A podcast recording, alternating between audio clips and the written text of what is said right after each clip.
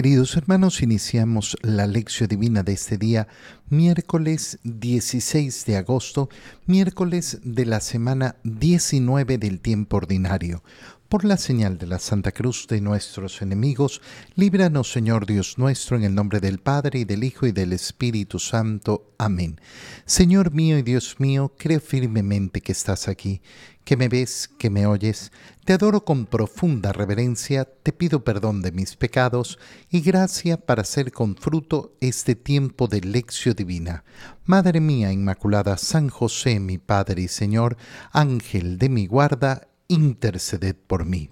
En este día, miércoles, en la primera lectura, leemos el libro del Deuteronomio, capítulo 34, versículos 1 al 12. En aquellos días Moisés subió del valle de Moab al monte Nebo, a la cima del Pisgah, que mira hacia Jericó.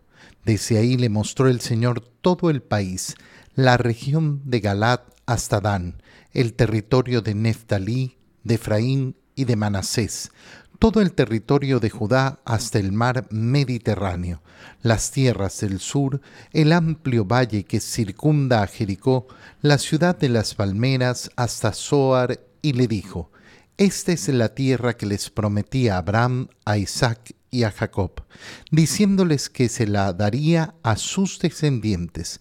A ti te la he dejado ver con tus propios ojos, pero tú no entrarás en ella. Y Moisés, siervo del Señor, murió ahí, en Moab, como había dicho el Señor. Lo enterraron en el valle de Moab frente a Bet Fegor, pero hasta el día de hoy nadie ha conocido el lugar de su tumba. Moisés murió a la edad de 120 años y no había perdido la vista ni las fuerzas. Los israelitas estuvieron llorando a Moisés en el valle de Moab treinta días, tiempo señalado para el duelo de Moisés. Josué, hijo de Nun, estaba lleno del espíritu de sabiduría porque Moisés le había impuesto las manos. Los israelitas lo obedecieron como el Señor se lo había ordenado a Moisés. No ha vuelto a surgir en Israel ningún profeta como Moisés, con quien el Señor trataba cara a cara, ni semejante a él en las señales y prodigios que el Señor le mandó realizar en Egipto contra el faraón, su corte y su país, ni por su poder y los grandes portentos que hizo en presencia de todo el pueblo de Israel. Palabra de Dios.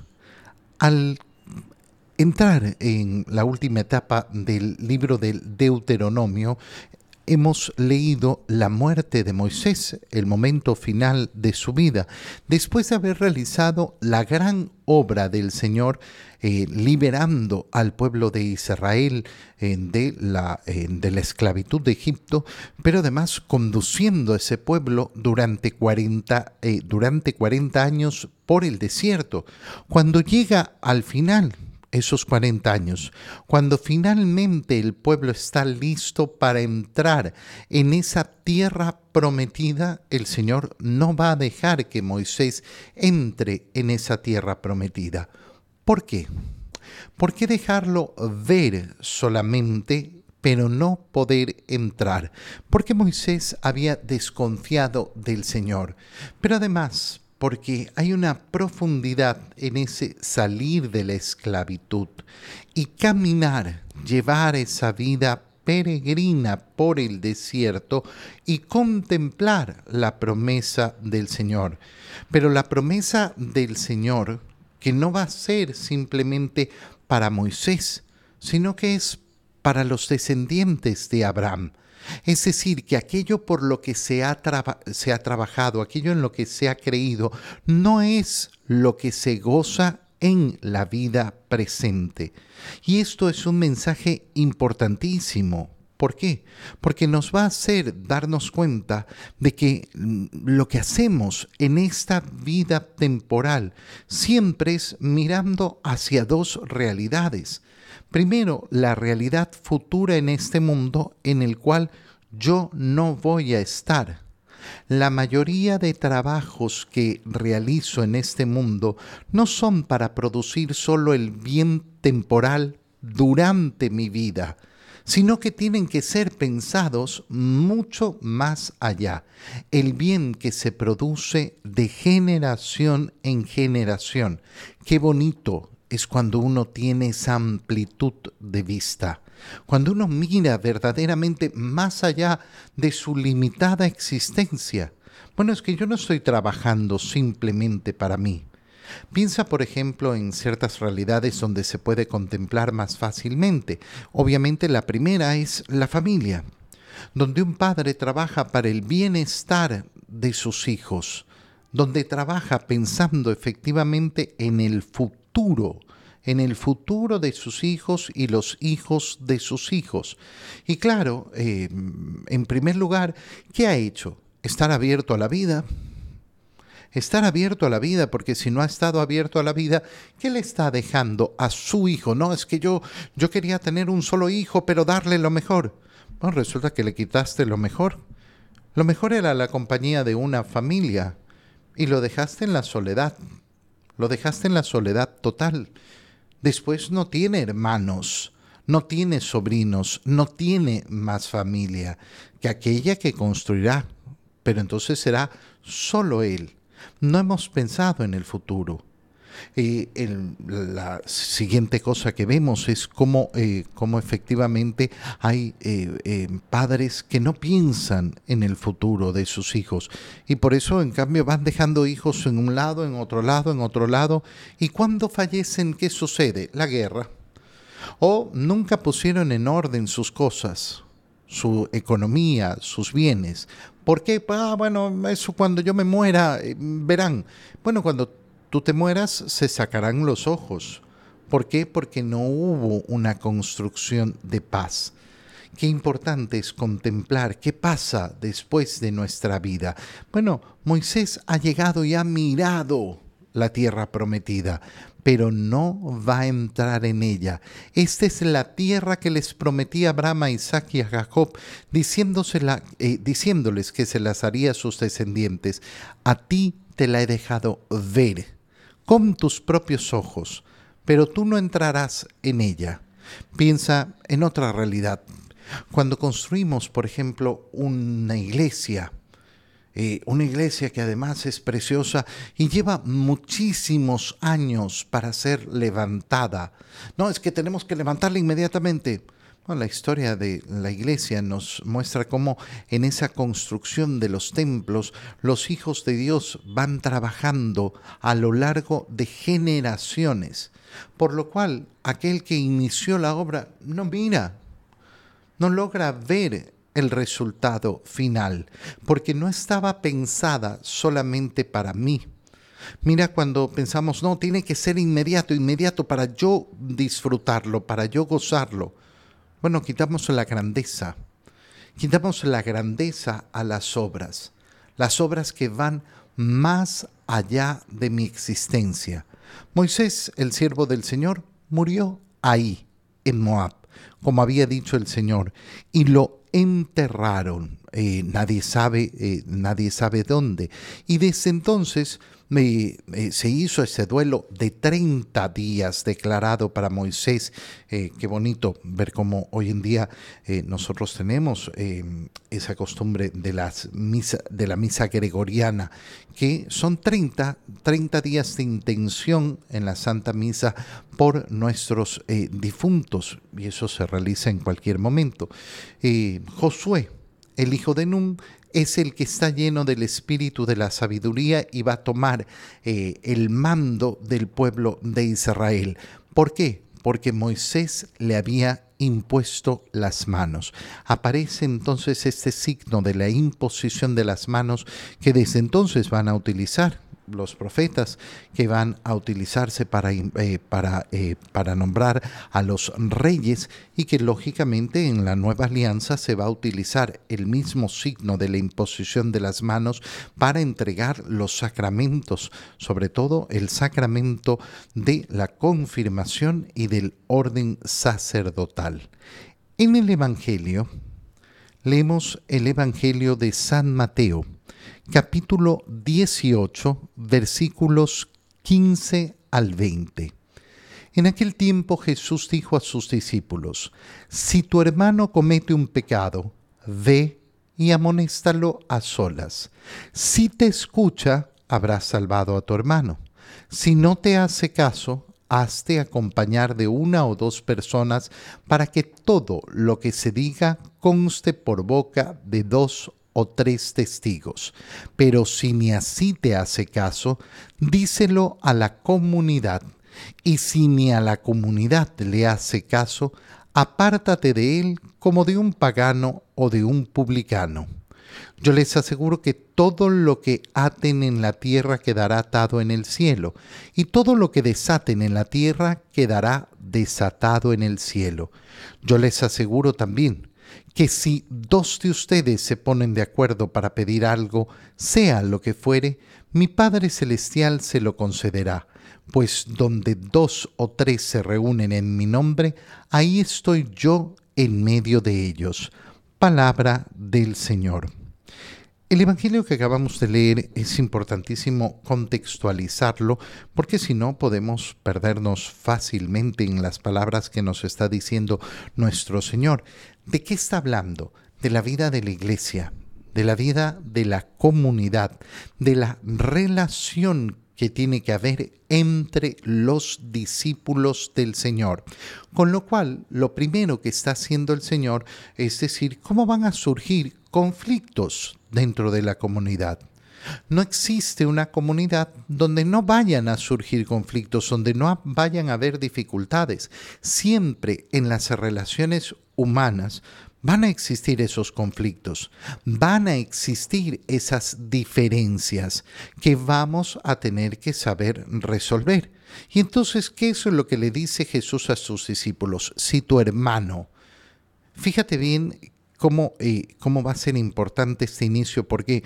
Porque estamos diciendo, no estamos hablando de la familia, no estamos hablando de la familia de cada uno, sino que estamos hablando de la familia cristiana de la comunidad que es la iglesia. Esa comunidad el Señor la relaciona con una vida familiar. Si tu hermano no es cualquier cosa. Por eso siempre esa vinculación entre nosotros va a estar dada por qué? No por la sangre, no porque somos de la misma familia eh, humana, sino porque somos de la misma familia en el único Padre, el Padre común que es Dios. Si tu hermano comete un pecado, ve y amonéstalo a solas. Es decir, el Señor lo primero que nos dice es, eh, no puedes ser indiferente al pecado. No puedes ser indiferente al pecado personal, obviamente en primer lugar, pero no puedes ser indiferente al pecado de los demás. La comunidad cristiana no es una comunidad construida en la indiferencia, lo cual sería terrible. No, no es una comunidad construida en la indiferencia. Ay, bueno, yo, yo no me puedo meter en lo que hace el otro. Yo no me meto en lo que hace el otro y la vida se vive en libertad. Pero es importantísimo darse cuenta que cuando yo pertenezco a la comunidad cristiana, pertenezco a una familia. Y el pertenecer a esa familia cristiana hace que unos y los otros no seamos indiferentes ni por las cosas buenas que nos alegran y que contemplamos, ni por las cosas malas no somos indiferentes. El pecado de mi hermano me tiene que doler. El pecado de mi hermano me tiene que doler. La indiferencia que pretende el mundo no es el modo cristiano. La indiferencia que pretende el mundo no es el modo cristiano. Y entonces, ve si tu hermano ha cometido pecado y amonéstalo a solas. Este es el primer modo de actuar. No vas a ir y vas a publicar su pecado. No, no, anda y díselo a él. ¿Qué está diciendo el Señor? No andes regando murmuraciones. ¿Y por qué tengo que ir a él? porque primero voy a tener que comprobar si el juicio que yo he hecho es verdadero si efectivamente mi hermano está cometiendo el pecado que yo creo que está, que, yo creo que está cometiendo. Porque puede suceder que al ir donde mi hermano, él me diga, no, eh, eh, lo que sucedió fue esto y esto. Y entonces me dé cuenta de que no había cometido tal pecado. Y entonces no tendré que resarcir lo que he, dicho a los demás, porque comencé a regar rumores, porque comencé a decir, mira lo que no sé qué. No, no, primero a él. Y entonces, efectivamente, comprobando que se produce ese, ese pecado, si te escucha, habrás salvado a tu hermano. Si te escucha, es decir, si acepta eh, que ha cometido ese pecado y decide entonces transformarse, se decide entonces cambiar, maravilla, habrás ganado a tu hermano. Si no te hace caso, entonces viene la segunda parte, hasta acompañar de una o dos personas para que todo lo que se diga conste por boca de dos o tres testigos, para que no sea eh, un eh, dimidirete. No es que uno dice, el otro dice, con testigos. Porque si no, siempre quedará la palabra de uno y la palabra del otro. ¿Cuál será más importante? ¿Cuál será más valiosa? ¿No? El Señor dice, bueno, eh, eh hazte acompañar. Eh, y entonces, eh, mm, si no te hace caso, si ni así te hace caso, ahora sí, díselo a la comunidad porque la comunidad va a establecer efectivamente qué cosa? Un juicio. Fíjate que el Señor que nos ha dicho, no juzgues, no juzgues de manera personal, nos está diciendo en este momento que se tiene que producir un juicio, pero un juicio justo, cuando hay una situación de pecado que afecta a la comunidad. Eh, podemos pensar en muchas cosas. Imagínate un sacerdote que no está cumpliendo con su responsabilidad sacerdotal. Y uno va y le dice personalmente, oye, no estás cumpliendo, estás cometiendo este pecado. No, no te metas. Bueno, voy con dos o más que quedan como testigos para garantizar que le hemos dicho con claridad que está cometiendo este pecado y que tiene que cambiar, que no puede ser que un sacerdote esté viviendo de esta manera. Ni aún así hace caso. Bueno, ahora viene la sanción comunitaria donde eh, eh, eh, se aparta de él como de un pagano o de un publicano e inmediatamente el Señor dice, yo les aseguro que todo lo que aten en la tierra quedará atado en el cielo. Son las palabras que le ha dicho a Pedro en el momento de establecer efectivamente que Pedro iba a ser la cabeza de la iglesia. Tú eres Pedro y sobre esta piedra edificaré mi iglesia. ¿Y qué está dando entonces? El poder de atar y desatar. El poder de decirle a uno, ¿sabes qué? Si tú quieres vivir así y no quieres hacer caso y no quieres cambiar, bueno, entonces no estás en condición de seguir perteneciendo a la comunidad. No estás en condición de seguir caminando junto a nosotros. La sanción de parte de la iglesia. La sanción que eh, el Señor reconoce a la iglesia y le da la potestad de realizarla. Qué importante es esto, porque si no nos quedamos, no, no, es que, ¿por qué van a juzgar? Bueno, es que no voy a juzgar a modo personal, porque yo no sé si la persona va a ir al cielo o al infierno ese juicio no me corresponde a mí. Pero resulta que si una persona está en un pecado que afecta efectivamente la vida comunitaria, bueno, podrá ser puesto aparte de esa vida comunitaria, podrá ser quitado, sacado, separado de esa vida comunitaria. Yo les aseguro además que si dos de ustedes se ponen de acuerdo para pedir algo, mi Padre Celestial se los concederá. Fíjate cómo eh, el Señor inmediatamente, después de hablarnos de cómo tratar los problemas de la comunidad, nos invita también a reconocer la grandeza de la oración comunitaria. Qué importante reunirnos para pedir, para pedir las cosas reunirnos en comunidad, la oración comunitaria. La oración comunitaria que va a empezar por qué? Por aquel miembro de la comunidad que está pecando. Pedirle al Señor por él. Ah, no, yo lo voy a señalar. No, no, pónganse de acuerdo para pedir por él, para pedir por su conversión. Te doy gracias, Dios mío, por los buenos propósitos, afectos e inspiraciones que me has comunicado en este tiempo de lección divina. Te pido ayuda para ponerlos por obra. Madre mía Inmaculada, San José, mi Padre y Señor, Ángel de mi guarda, interceded por mí. María, Madre de la Iglesia, ruega por nosotros. Queridos hermanos, reciban la bendición del Señor en este día en el nombre del Padre y del Hijo y del Espíritu Santo. Amén. Que tengan todos un muy feliz día.